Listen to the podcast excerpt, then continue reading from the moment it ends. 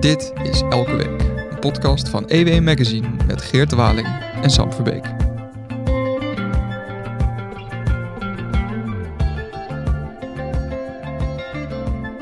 Het is een, uh, een roerig weekje geweest uh, in Den Haag. En als het echt een roerige week is uh, geweest, dan, dan neem ik altijd maar met één iemand contact op. En dat is natuurlijk onze politieke redacteur Victor Pak. Hi Victor.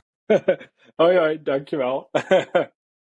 Fijn dat je even tijd kon maken. Deze keer niet in de studio, we doen het op afstand. Omdat uh, jij druk bent en ik uh, zelf eigenlijk een beetje ziek. Maar uh, het, ja, het, drukke, het drukke bestaan van, van het Haagse leven, dat, dat, dat, heeft, heeft zelfs ook mij geraakt. En jij bent vast goed op de hoogte. ja, nou ja, daar doen, we, daar doen we ons best voor inderdaad. Maar gelukkig klinkt je al een stuk beter dan begin deze week. Ja, nee, dat is ook zo. hey, um, laten we maar bij het begin beginnen. Want het is zoveel dat ik het gewoon eventjes um, op chronologische volgorde afga. Um, en het eerste nieuwtje waar ik eigenlijk even mee wil beginnen is dat, uh, dat Lilian Marijnissen heeft, uh, de vertrek heeft aangekondigd. Had je dat zien aankomen? Ja, daar, nou ja, je weet nooit precies het moment dat, dat iemand vertrekt in, uh, in Den Haag. Maar dat dit eraan zat te komen, ja, die kans, die kans acht ik ook wel heel groot. Omdat je voor de zevende keer op rij verliest als partijleider dan houdt het gewoon een keer op. En, uh, en dat moment was, uh, was nu. Um, wat, wat me enigszins verbaasde, is dat dat moment er wel echt kwam nadat ze een week eerder toch wel heel erg de boot afhield. Um, dus ik denk dat ze toch, nou ja, um, zoals dat dan heet, uh, een, een epifaam moment, zoals Rutte zou zeggen, had. waarna ze dit, dit, dit, dit besloten heeft. Maar ja je, ja, je kon er natuurlijk op wachten. Vijf zetels voor de SP is gewoon een dieptepunt. Ja, zeker misschien ook wel in het soort campagne dat er gevoerd is. Veel over bestaanszekerheid. Toch een beetje alsof, uh, alsof andere partijen er ook een beetje met de SP haar, hun lunch zijn vandoor zijn gegaan.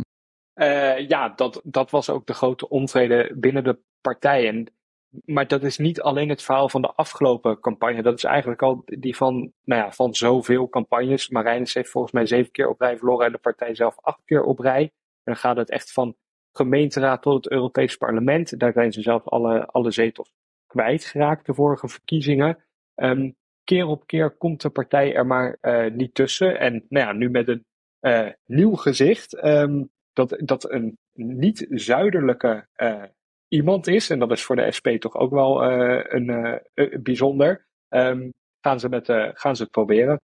Ja, want ja, het gaat over Jimmy Dijk van, ja, van de SP. Die mag, het, nu, die mag nu aan het roer staan. Ja, uit het noorden van het land. En dat is wat ik aanstipte eigenlijk de, de SP. Nou ja, uh, Marijnis is natuurlijk uh, de familie. Emiel Roemer uh, was een, een, een, een, een vrolijk persoon uit het zuiden van het land. en nu kiezen ze wel voor iemand die bekend staat om echt zijn harde en felle lijn van, van politiek bedrijven. en die ook meteen een klein succesje boekte in de, in de Kamer.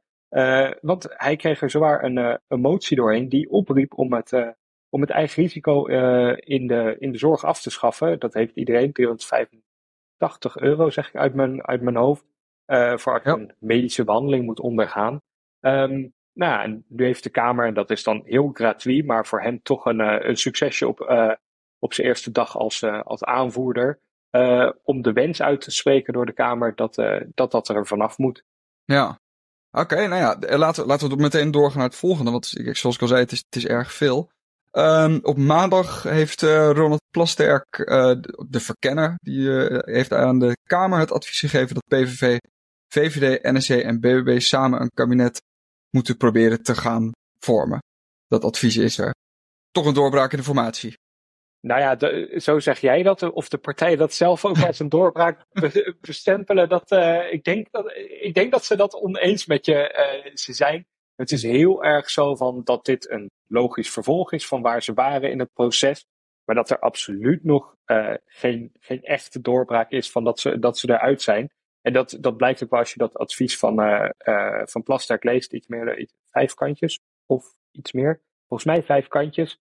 Um, en dan komt het er concreet op neer dat hij een, uh, een traject op twee sporen gaat doen, of in ieder geval met twee hoofdstukken. En dat is allereerst dat de partijen overeenstemming gaan zoeken over een, ik citeer, gezamenlijke basislijn voor het waarborgen van de grondwet, de grondrechten en de democratische rechtsstaat. Dat is stap 1.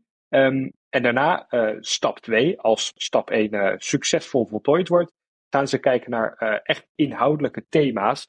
Ehm, en je zag in het, in het debat over dit advies, dat was afgelopen woensdag, um, zag je wel bij zeker de, de oppositiepartijen als het ware, oftewel de, de partijen die in ieder geval niet gaan onderhandelen, wel grote verontwaardiging dat nu het bespreken van de grondwet, grondrechten en de democratische rechtsstaat een onderwerp is aan de formatietafel. Uh, Timmermans en Rob Jetten die vonden dat echt geen, geen pas geven.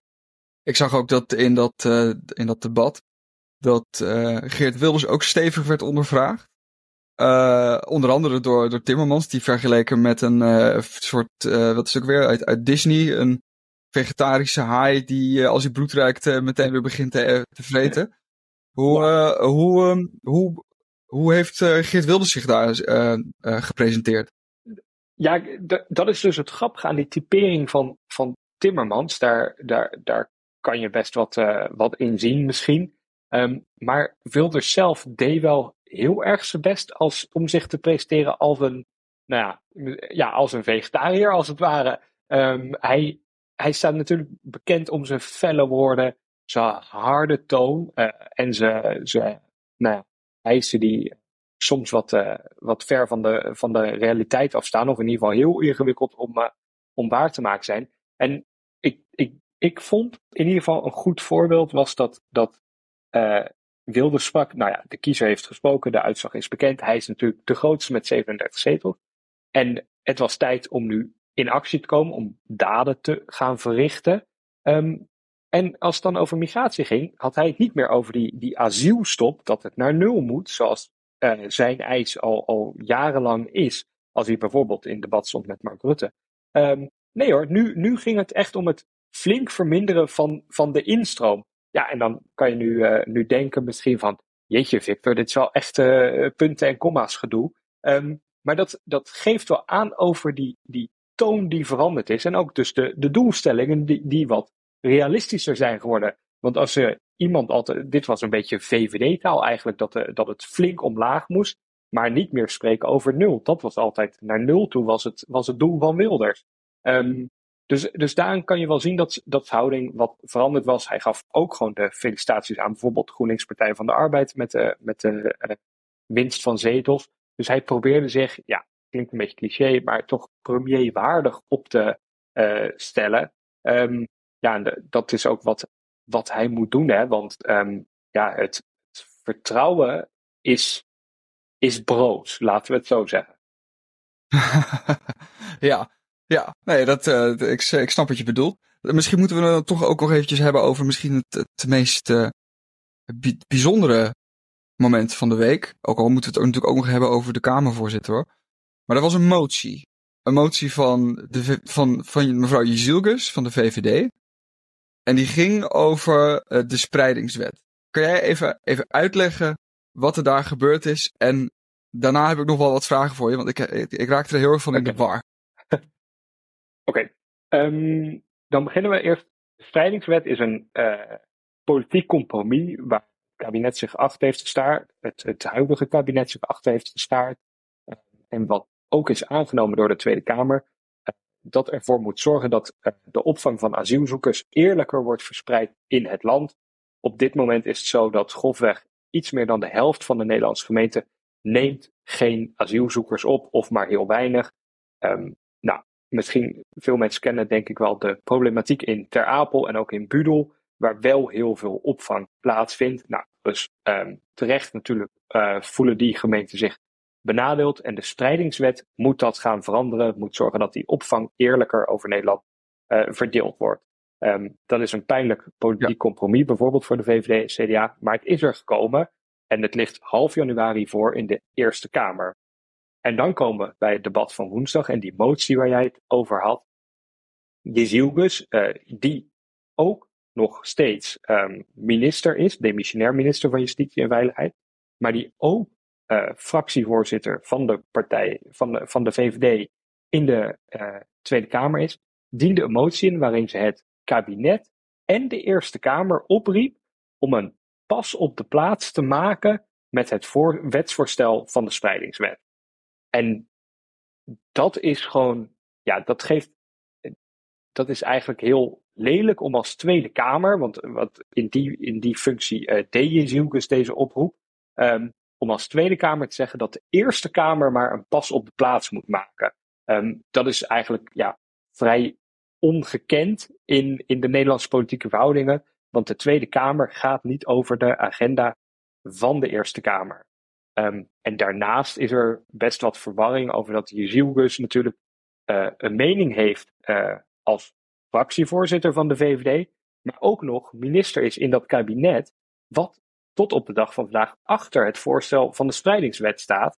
Um, en dat de, de motie uh, van Jezielgus ook heeft ontraden, dus geadviseerd om daar niet mee in te stemmen.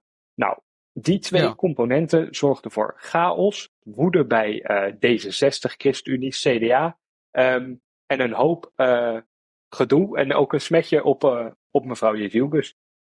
Ja, want dat was ook een beetje waar mijn verwarring zat. Want de uitvoerende minister, uh, Erik van den Burg, die, dat is ook een VVD'er. En ja, natuurlijk de, de hoofd van het kabinet, uh, hoofd van het kabinet, Mark Rutte, is ook een VVD'er. Dus het, ja. het, het, zijn al die VVD'ers eigenlijk allemaal tegen de, tegen de spreidingswet? Of, of, of, of niet? Nou, um, nou, dit, dit wordt um, nog iets ingewikkelder, maar we gaan het simpel proberen te houden. Van den Burg is net als Jezielgus een man met, uh, nou ja, Jezielgus is een vrouw, maar Van den Burg is een man met twee petten, net als Jezielgus. Um, hij zit ook in de fractie van de VVD in de Tweede Kamer. Die Kamerfractie wil dus met die motie van Jezielgus die spreidingswet terughalen, maar het kabinet waar de heer Van den Burg uh, en mevrouw Jezielgus in zitten, die wil die spreidingswet er wel nog doorheen hebben. En nou, Mark Rutte, de premier, die blijft ook achter de spreidingswet staan, maar die zit niet meer in de Kamer. Um, dus die wil gewoon dat beleid uitvoeren wat zijn, uh, wat zijn kabinet al had gedaan. Um, dat, ja, dit kan in, het, in de Nederlandse politiek, dat eigenlijk één persoon met twee functies ook twee verschillende uh, opvattingen koestert over één en, een, één en hetzelfde onderwerp. Um, maar het is wel wat verwarrend en ook een beetje gek. En uh, moet in het geval dat zo'n motie nou werd aangenomen en moest worden uitgevoerd. Moest, wat moest, moest de Eerste Kamer er dan nog iets mee? Als deze motie in deze vorm was aangenomen, had je, ja, had je dus die, die oproep gehad.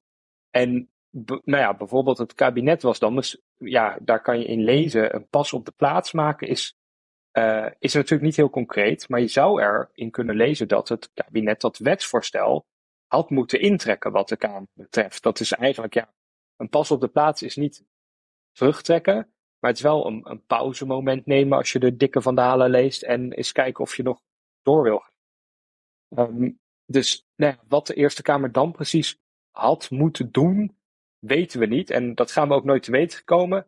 Want Jezielgus, na alle ophef, uh, paste de, de, de tekst van haar motie aan. Die motie werd trouwens gesteund door de PVV, BBB en NSC. Uh, dat is even goed om te benoemen, de vier partijen in totaal die, die ook aan de formatietafel zitten.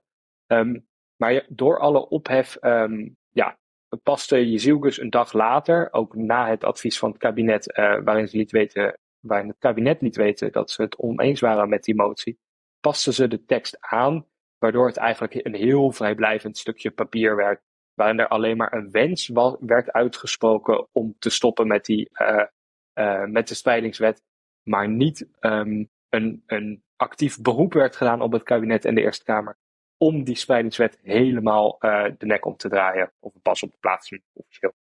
En dat moet je bij politiek altijd vragen, maar um, was dit nou gewoon een beetje een, een, een, een, domme actie of zat hier een groot machiavellistisch plan achter? Ja, in, in allebei de gevallen geldt een beetje, uh, en, en dat zei uh, Pieter Ginwis van de, van de ChristenUnie zei dat, en dat ging over iets anders, maar wat hij zei, uh, dat sneed wel hout.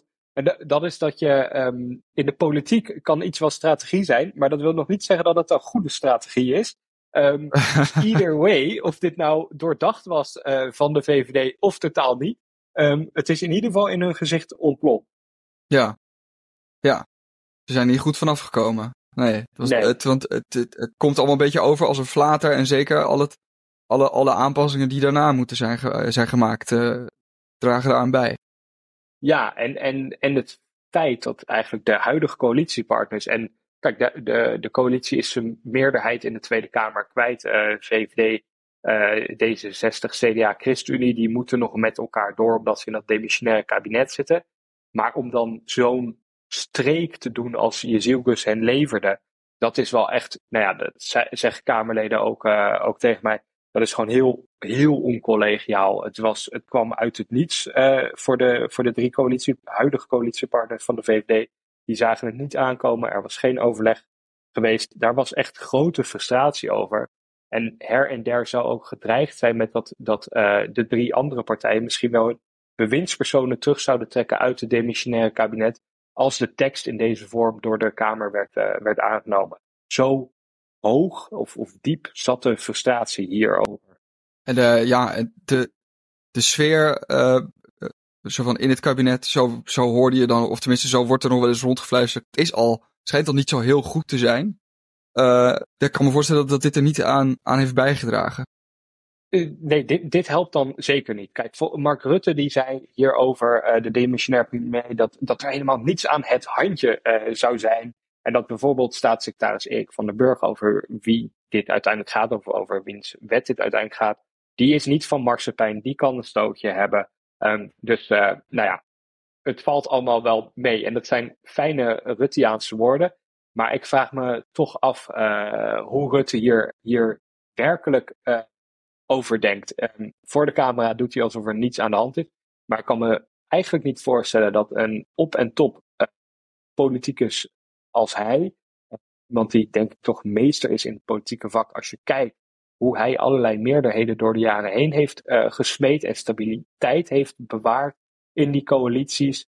Um, ik denk dat hij dit ontzettend geklungel vond. Dat, dat is, maar goed, dat is speculatief en dat moeten we eigenlijk niet doen. Um, maar ja, niks aan het handje, dat, uh, dat, dat is wel heel erg bezijden de waarheid. Ja, nou. En um, Um, misschien moeten we dan toch eventjes door naar, naar, het, uh, naar het volgende onderwerp. Want er is um, deze week ook natuurlijk ook een belangrijke benoeming geweest.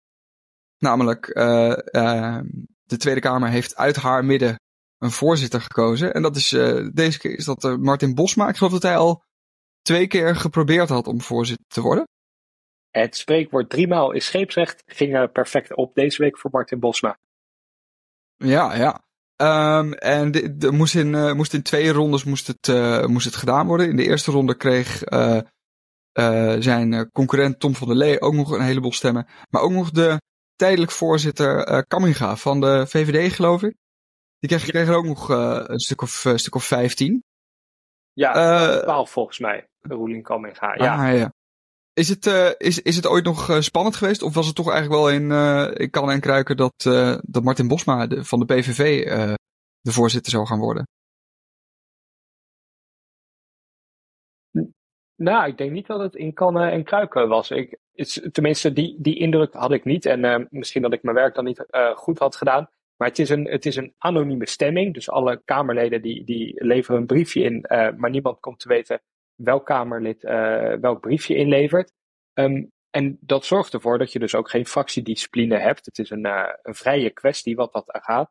Uh, dus iedereen kan doen wat hij wil. er werd volgens mij ook een aantal keer foutief gestemd of blanco gestemd, wat dan on ongeldig wordt gezien in zo'n in zo'n stemming. Um, en uiteindelijk, ja, Bosma sleepte het over, over de streep in de tweede ronde, wat, wat gelukkig vond ik vrij plotjes was na een heel intense week dat dit een beetje opschoot. Um, en het, het past natuurlijk wel bij het feit dat, dat, ja, dat de partijen aan de rechterkant van de politiek flink hebben gewonnen. En Bosma heeft, als het gaat om het inhoudelijk leiden van debatten, een heel goede naam voor zichzelf uh, gevestigd. Toch kon ik mij niet helemaal aan de indruk onttrekken dat, dat uh, de twaalf stemmen op Kamminga ook wel een signaal waren uh, eigenlijk aan de Kamer of zo, of, of aan de twee kandidaten, dat, dat er wat frustratie was dat alleen deze twee heren kandidaat waren en dat Kamminga dat, uh, dat niet zelf was. Want zij heeft de afgelopen week als eerste ondervoorzitter, dus als directe vervanger van de, van de Kamervoorzitter, uh, het gewoon heel kundig gedaan. En daar was grote tevredenheid over in de Kamer. Ja, want zij had zich niet kandidaat gesteld. Nee, en nou, er wordt, het, het is zo dat het een goed gebruik is dat de voorzitter van de, van de Tweede Kamer niet van dezelfde partij komt als die van de Eerste Kamer. In de Eerste Kamer is Jan-Anthony Bruin, uh, een VVD'er, ook voorzitter. Um, dus dat geeft nog geen pas. Al is dat wel eens uh, wel zo ge geweest, dat, dat wel uh, mensen van dezelfde partijkleur ehm, Kamervoorzitters waren, allebei. Dus het, het is geen geschreven regel, maar wel een ongeschreven gebruik. En de VVD heeft toch een beetje de houding van ons niet bellen na, na het flinke verlies van de afgelopen uh, Kamerverkiezingen. Ja, VVD wel even niet in de picture. Um, nu um, is, er, is er best wel uh, ook wat discussie geweest rondom de kandidatuur. En nou ja, nu uiteindelijk dus het voorzitterschap van Martin Bosma, omdat hij van de PVV is. En de PVV heeft natuurlijk best een paar um, nou, uh, radicale ideeën. Zo uh, heeft hij, geloof ik... omstreden uitspraken. Precies. Want, en Martin Bosma die heeft jaarlijks altijd flinke kritiek op de, geloof ik, de hoeveel geld er naar het Koningshuis gaat. En als, als voorzitter moet je toch veel met, met, met de vorst optrekken, geloof ik, bij een heleboel bijeenkomsten. Ja, ceremonieel. ja, maar ja, is dat niet ongemakkelijk voor de Tweede Kamer dan? Kijk, dat, um, gevoel, gevoelsmatig is dat ongemakkelijk. En dat, dat zit hem ook in de uitspraken die, die Bosma ook als, als politicus heeft staan. Maar de voorzitter van de Tweede Kamer vertegenwoordigt het instituut. instituut. Je schudt niet uh, de hand van Martin Bosma, je schudt als het ware de hand van uh, de Tweede Kamer, namens wie Martin Bosma, uh, of ja, die Martin Bosma op dat moment belichaamt. Dus ja, het, het, gevoelsmatig zit er wat ongemakkelijks in. Maar feitelijk is dat niet zo. En ik denk dat een, een meerderheid, eh, ja, een meerderheid van de, van de leden van de Tweede Kamer dat uiteindelijk ook zo hebben gezien toen ze voor hem stemden. Dit is, uh, want hij werd hier ook inderdaad, uh, voor die stemming werd hij daarover ondervraagd. Over dat in het PVV-programma staat dat excuses voor het slavernijverleden moeten worden ingetrokken. En dan moet straks wel de voorzitter van de Kamer naar de Kitty Kotti uh, herdenking ja. in, in Amsterdam. Dat, dat soort dingen. Maar is dit dan vergelijkbaar met waar we het in het vorige onderwerp over hadden? Dat, dat er een soort dubbele petten zijn en die moet je niet helemaal met elkaar vergelijken? Ja, al is dit eigenlijk meer. Dit kan je beter zien als dat Martin Bosma een, een hoed op had heel lang en dat hij nu aan de wil gehangen. Want hij zal vanaf nu af aan niet meer dat soort uitspraken doen. Ik denk dat als hij dat doet, dat ze steun snel zal afbrokkelen. Van een Kamervoorzitter wordt echt verwacht dat op het moment dat je die hamer in handen uh, krijgt, en die heeft hij inmiddels, um, dan, uh, dan doe je gewoon geen uh, partijpolitieke uitspraken meer. En daar zal hij zich aan gaan, gaan houden. Dat heeft hij ook toegezegd. Nou, aan het begin van het gesprek hadden we het ook over het advies van Plasterk. die heeft dus gezegd tegen vier partijen van nou, ga, ga verder uh, of tenminste, die adviseert, ga verder met elkaar praten. Uh, ik geloof dat ik je alles eerder heb gevraagd, maar verwacht je nu dat er een beetje tempo in de formatie gaat komen? Of denk je dat het, dat het uh, heel rustigjes uh, zich een beetje zo zal door blijven ontwikkelen?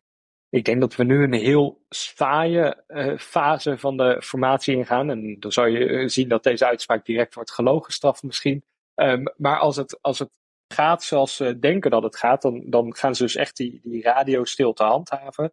Die vier, partijen, die vier gaan om tafel met elkaar uh, over, over die onderwerpen. Eerst dus over die, die grondrechten en de grondwet. En daarna gaan ze, als ze daar uitkomen, naar die inhoudelijke onderwerpen kijken. En dan duurt het gauw een week, zes, zeven, uh, eind januari, begin februari, voor we weer wat gaan horen. Um, en je merkt ook wel de nieuwe politieke verhoudingen, want uh, partijen als meen D66, GroenLinks, PvdA uh, en het CDA ook, geloof ik, die wilden allemaal dat um, in, die, in, die, in deze komende formatieronde zit dus zo'n knip. Hè. Eerst praten over de grondrechten, de grondwet en dan over die inhoud. Nou, die wilden dus een update uh, van informateur Plasterk na, uh, nadat het eerste gedeeltetje, het eerste onderwerp, die grondrechten, was afgerond. Um, en ja, dat, dat verzoek werd gewoon geweigerd door de vier partijen uh, die een meerderheid hebben in de Kamer. Um, en dat, dat zorgde toch voor de, voor de gekke situatie waarin uh, RTL Nieuws een kop had op de website dat Pieter Omtzigt geen zin had in een, in een debat. Nou, dat hadden we toch voor de verkiezingen nooit kunnen denken. Dat Pieter om zich nog eens een informatieverzoek niet zou willen inwilligen of daar geen interesse in had. Maar goed, dat zijn de nieuwe machtsverhoudingen en, de nieuwe eisen die, die daarbij komen kijken bij zo'n formatie. Nou, de, zo vlak voor kerst zijn de wonderen nog niet de wereld uit. Victor, ik wil je heel erg bedanken voor je tijd. en en, uh, en voor, de, voor, de, voor de heldere uh, analyses. Ik snap, er, ik snap er weer iets meer van. Uh, en ja, uiteraard, uiteraard nog heel veel succes. Dankjewel, graag gedaan. Dit was Elke Week, een podcast van EW Magazine met Geert de Waling en mij, Sam Verbeek. Zoals elke week kan je de besproken artikelen ook vinden in onze show notes. Voor dit een leuke podcast, abonneer je dan en laat een leuke review achter. Heb je vragen of opmerkingen? Geert kan je op Twitter vinden onder @geertwaling. Ik ben op Twitter te vinden onder @samwv. Je mag me natuurlijk ook mailen naar sam.verbeek.ewmagazine.nl. Dank voor het luisteren naar elke week. Tot volgende